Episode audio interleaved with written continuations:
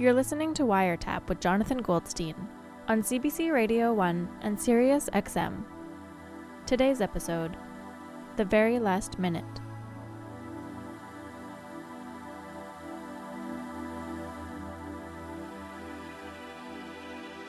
When he was only a year old, the poet Gregory Corso's mother disappeared. She was just 17, and his father told him that she deserted them, choosing to return to her native country, Italy. His father proved equally unreliable, and so Gregory spent the next 11 years in foster care. His father rarely visited, and when he did, it was awful. I'd spill jello, and the foster home people would beat me, Gregory would later say.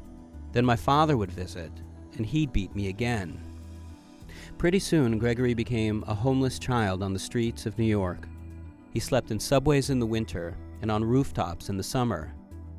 At 13, someone asked him to deliver a toaster, and while on the way, a passerby offered him money for it. Gregory took the money and used it to see The Song of Bernadette, a film about Saint Bernadette and the Virgin Mary. On returning from the movie, the police apprehended him. Gregory claimed he'd been seeking a miracle, namely, to find his mother.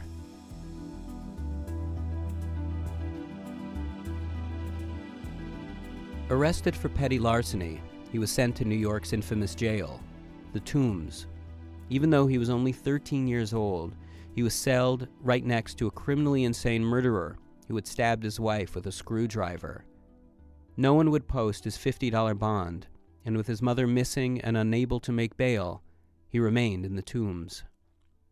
For the next few years, Gregory was in and out of reform schools, orphanages, mental institutions, and more prisons. It was during his three year sentence at Dannemora that he started reading voraciously everything he could get his hands on. He would later say that it was Dannemora that made him a poet. Here he is reading the very first poem he ever wrote. He was 16 years old when he wrote it, and it was about his mother. My mother hates the sea, my sea especially. I warned her not to, was all I could do. A year later, the ate. Along with Allen Ginsberg and Jack Kerouac, Gregory Corso formed the core group of writers known as the Beats. Their writing inspired artists like Bob Dylan and fueled the 60s counterculture. And as it did, Gregory, who became known as the bad boy of the Beat generation, struggled with alcohol and heavy drug addiction. To pay for drugs, he'd sometimes sell his poetry notebooks to universities for $200 apiece saying that the good poems stayed in his head anyway. He also said that all the drug use was an attempt to mask the pain of having been abandoned. After Ginsberg's death in 1997, Gregory became depressed and despondent. Filmmaker Gustave Reininger, who was making a documentary about Gregory at the time, convinced him to go on the road to retrace the early days of the beats in Europe. And while in Venice, Gregory expressed his lifelong sadness about not having a mother. He became curious about where in Italy his mother might be buried, and Reininger, thinking it might be a good scene in his movie, and as a surprise for Gregory, started searching for her Italian burial place. But the thing was, there was no grave. Reininger found out that Gregory's mother was still alive. Not only that, but she wasn't even in Italy. She was in Trenton, New Jersey, just across the river from where Gregory lived most of his life. 67 years after their separation, Gregory finally got to meet his mother.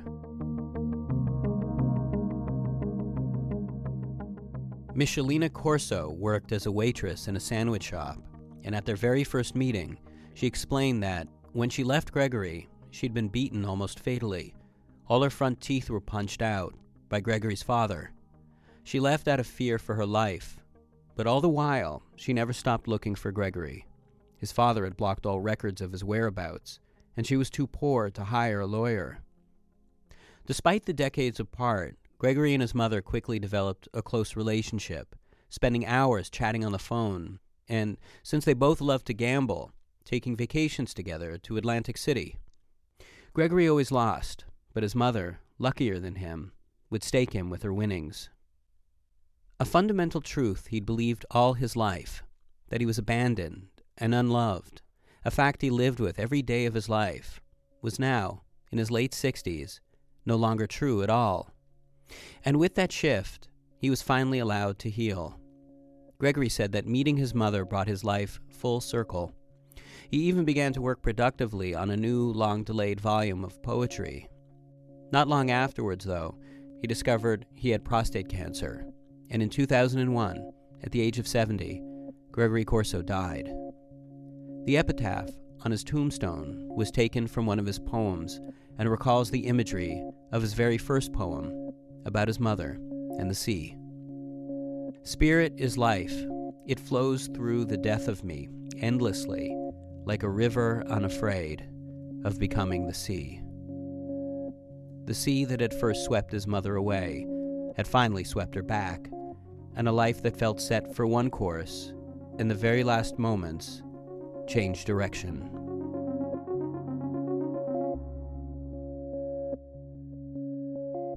I think I like thinking about Gregory Corso's life because it reminds me that a life isn't over until it's over.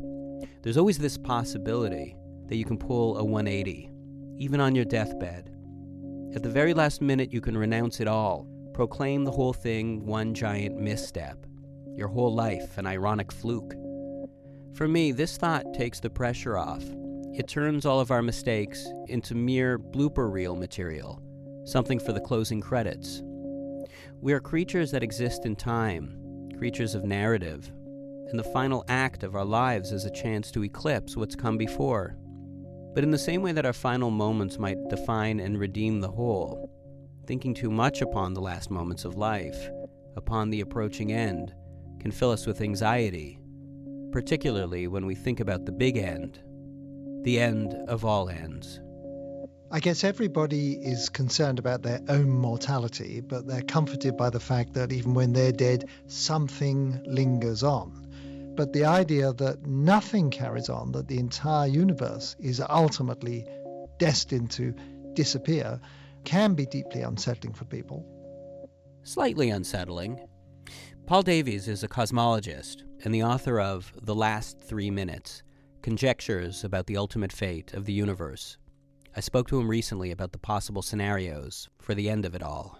Well, on a large scale, we know that the universe is expanding, and the issue for a long time has been is it going to go on expanding forever, or will it at some stage turn around and start to contract? And this leads to four different versions of the way that the universe might end. One of them is that indeed it will one day begin to contract, and then it would do so faster and faster, and it would end up in what is popularly called the Big Crunch, which is a bit like the Big Bang, but in reverse. So everything will be squashed together uh, until eventually this shrinkage of the universe would turn into wholesale collapse. It's the end not just of matter and energy and everything contained in the universe, but even space and time as well. Literally, the whole show goes off the road. Now, that particular Big Crunch model is a little bit out of favor at the moment. Uh, if the universe goes on expanding forever, then it can do so in a number of different ways. One is continually slowing but never turning around. Uh, the other is that it may expand at an accelerating rate. And the third is often called the big rip. And what happens there is not only does the rate of the universe expansion accelerate, but even the rate of the acceleration accelerates. And so uh, what happens there is that at a finite time in the future, the universe reaches a point where it's expanding infinitely fast. And there will come a time when planets would be ripped apart, and then molecules, and then atoms, and then nuclei, and finally the fabric of space and time itself will be ripped apart. So these are four different ways that the universe might end on a gross scale. And I have to say right at the outset that none of these things is going to be happening like next week, uh, that they are all billions of years down the track, so we don't have any immediate worries. But either way, the far future does look a bit bleak. When you say space and time would cease to exist, what what would we be left with then exactly? Uh, is it even possible for us to, to fathom that kind of nothingness? The problem of nothing is a, very acute one, and it's true that in ordinary conversation, people just don't get it. Uh, and if you say, well, the universe began from nothing, they think you mean from empty space, some physical state of nothingness there. There's this misconception that the Big Bang was the explosion of some sort of lump of something in a pre existing void, and that's not at all how we envisage it. We envisage it as the origin of space and time as well. So there was no time before the Big Bang, and there will be no time after the Big Crunch. Stephen Hawking expressed it very eloquently. He said, Asking what happened before the Big Bang is like asking what lies north of the North Pole. The answer is nothing, not because there's a mysterious land of nothingness north of the North Pole, but because there ain't no such place as north of the North Pole. It simply doesn't exist. And so that's the sense in which we talk about the universe originating from nothing, no space, no time, no matter, no energy, no thing. If that state of nothingness were imminently upon us, would we be able to tell? I mean, if this minute right here was the last minute of the universe's existence, would there be some kind of sign? Well, it's interesting you should uh, raise that because there is, in fact, a fifth scenario that I didn't mention because it's a little bit obscure. But there's another way in which the universe, at least as we know it, could come to an abrupt end. Uh, in a nutshell, it's possible that an instability somewhere in the universe would create like a bubble uh, that would expand at very close to the speed of light. And what's inside that bubble is basically wreckage. It uh, would not sustain any of the structures or objects that we see around us in the universe. And the point about the speed of light is it's the fastest speed in the universe. So nothing can forewarn you that this bubble is coming. And so it could hit us at any time, and everything, including the subatomic particles out of which matter is made, would in effect disintegrate in a flash could happen at any time. So that is another possible scenario, a bit more of an alarming one, that it could just all come to a shuddering halt with no warning. It, it could ha- it could happen any time. So you mean this could be the very last moment, right now Oh yes, or now? yeah. Uh, uh, of these various um, scenarios for possible end of the universe, have you a favorite? One that you're rooting for? I suppose that my favorite is the Big Crunch because I sort of feel then the universe will go through its cycle of birth, life, and death. Because on the one hand, if you told me, well, the universe will go on forever and ever in more or less its present form, I would think, well, that's all a bit pointless. Uh, no, nothing is ever accomplished. Um, on the other hand, if you tell me that the universe is uh, destined to end, uh, that that looks uh, bleak as well. But I, I guess the choice here is between a universe that seems to be completely pointless uh, and one that might have a point to it, but it's going to be strictly limited in time. And uh, and I'm not sure either of these gives very much comfort to individuals.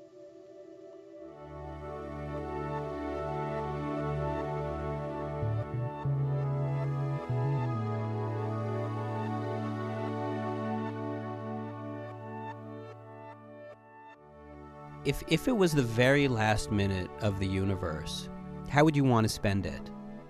I'll let your mother go first. uh, being with my family and everybody happy and healthy and getting along and being well. Keeping in mind the universe is coming to an end. Well, still, I would want that. yeah? Yeah, I would just like to to at least go happy. Even if it was only going to be for a minute, you would want that minute to be good. yes. Dad, what what what do you I like nice music playing. I like to be at peace. I'd like to know that the end is coming, but I'm going to accept it. what what kind of music? Uh, Doo wop music no, not for me. You'd want to have doo-wop music, Mom? and rock no, and roll. Yeah. not do up. Well, but let's say you had to agree on the music with Dad. Uh, and what can I do? Yeah, I could Oh, compromise. I'd like to hear um, "When You Walk Out the Door." I don't need you anymore. Forget that song. Maybe you're thinking of the disco song "I Will Survive." Yes, that's it. I couldn't Oh. think of it. It was driving me crazy for weeks. I will survive. That's kind of a funny song to, to, to go out on if Isn't you it think kind of a it. woman's movement kind of song? I don't care. I just like it. That's what I figured. Don't look too deep. But I I mean, the just like lyric, the lyrics are, are "I will survive," and it's kind of about not surviving. It's about the end of everything. You know what, Jonathan? I don't care about the lyrics. I just care about the beat and the music, and I just feel like dancing.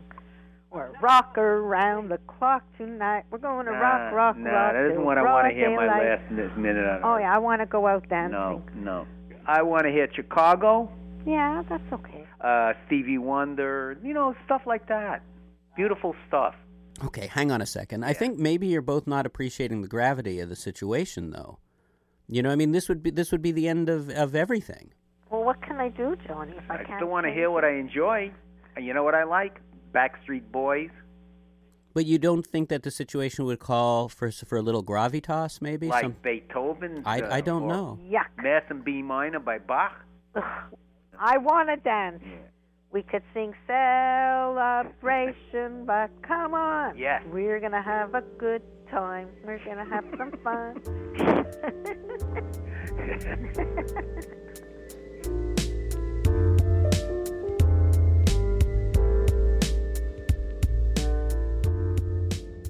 this universe as we know it may dissolve or erupt or draw to a close, but that doesn't mean life is over.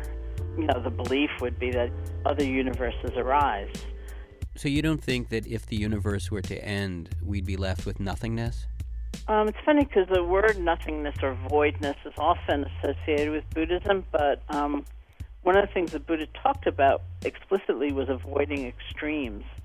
And one of the extremes that he was avoiding was that of nihilism, you know, and just that, that sense of kind of a, a bleak nothingness. And from that point of view, from the Buddhist point of view, you can't have absolutely nothing. There is always something. There's always something. But certainly Buddhism rests upon this realization of the continually changing nature of everything, that what we count on as being so solid from moment to moment, this body, um, relationships, uh, our minds, when we actually look, we see it in some way. It's like we're dying and being reborn in every moment. So w- we have to find comfort not in the idea of stability or or permanence, but more in that continuity of birth and death and birth and death. But how do we how do we reconcile ourselves with the death part of the cycle? Why why do we struggle so much with endings? I think the culture that most of us are conditioned by, the cultures that most of us are conditioned by, encourage, you know, seizing some kind of totem against change and against death, and feeling that if we only acquire enough, or we possess enough, or if we think, okay, there's going to be something we can hold on to forever, and we'll be perfectly happy because it will never change and I will never change and that's going to give me security. That's going to give me peace. Then it's hopeless. And so, the the reflection on on death and rebirth is is meant to understand, help us understand that everything we own, everything we are, is is in flux. That it's constantly changing, and that it's almost like a a river that can flow. So if we were to think of time as being like a river, then we don't really need to worry about things like beginnings and endings.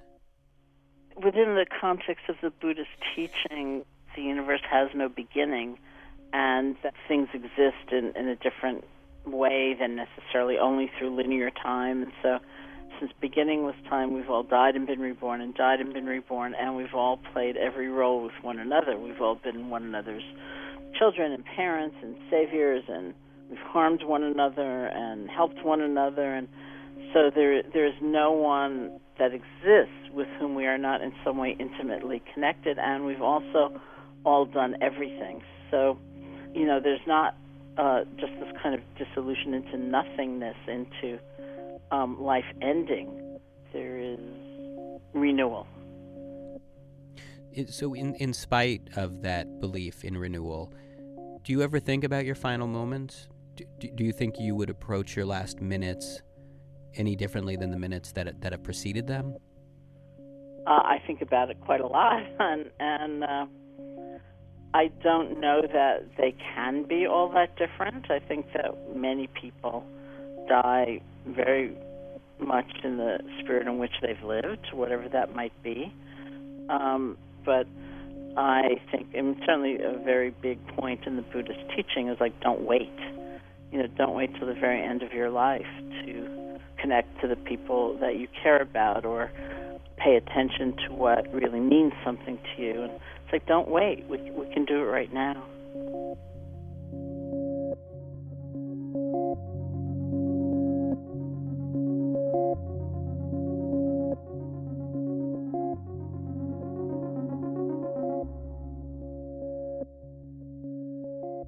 Kurt Vonnegut once wrote All moments, past, present, and future, always have existed, always will exist. It's just an illusion here on Earth that one moment follows another one, like beads on a string, and that once that moment is gone, it is gone forever. Maybe in the timeless ethereal realm, the realm beyond time, where present, past, and future is all one, we are all ages, all times at once.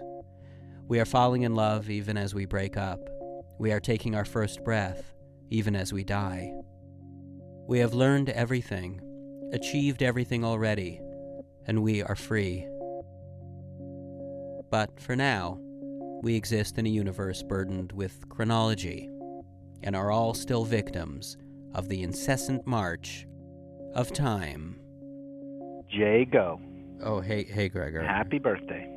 Oh, th- I mean, it's not my birthday for another month or so, but uh, wow, thank you. You know, I make it my personal mission to call all my clients on their birthday, even though it's a little early. Happy I, birthday. I am your only client. The big five five. How's that feel? I thought you were going to die before you hit 50 myself, but Okay, what do you what do you get? Fifty? I'm turning forty-five. oh no, I know you're turning 45. Wink, wink.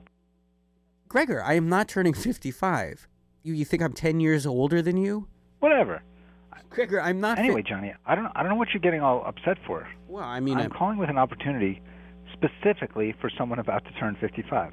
It's a list in a magazine of people under 55 to watch. It's called 55 under 55. We're squeaking you in underneath the wire. fifty-five under fifty. I mean, I've heard of like thirty under thirty or something like that. The only trick that remains for me as your agent is how to have you do something notable enough to get you on this list.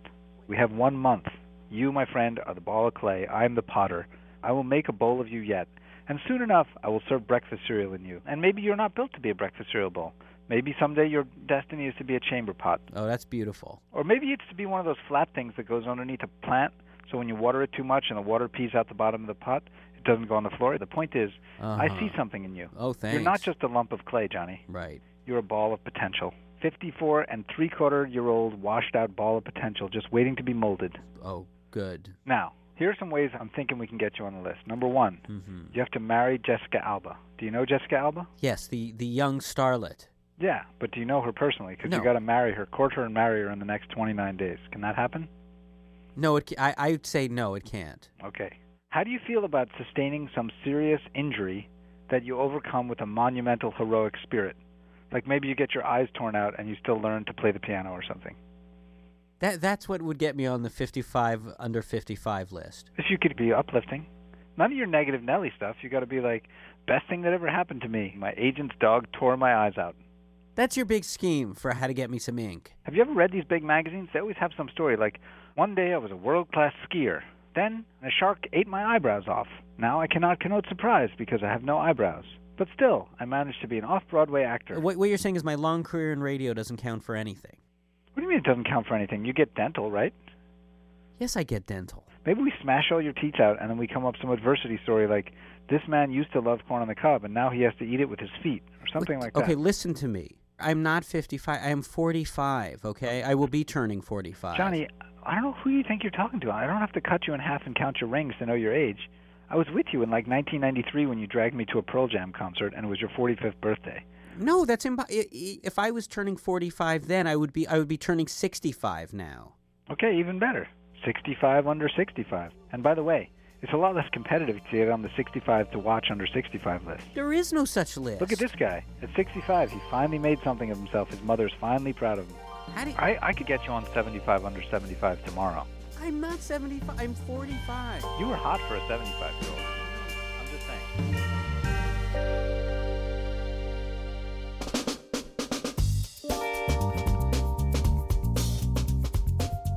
On Wiretap today, you heard Paul Davies, director of Beyond, the Center for Fundamental Concepts in Science. For more, visit beyond.asu.edu. You also heard Buzz and Dina Goldstein, Gregor Ehrlich, and Sharon Salzberg, author of Real Happiness at Work Meditations for Accomplishment, Achievement, and Peace. Wiretap is produced by Mira Burt-Wintonick, Crystal Duhame, and me, Jonathan Goldstein.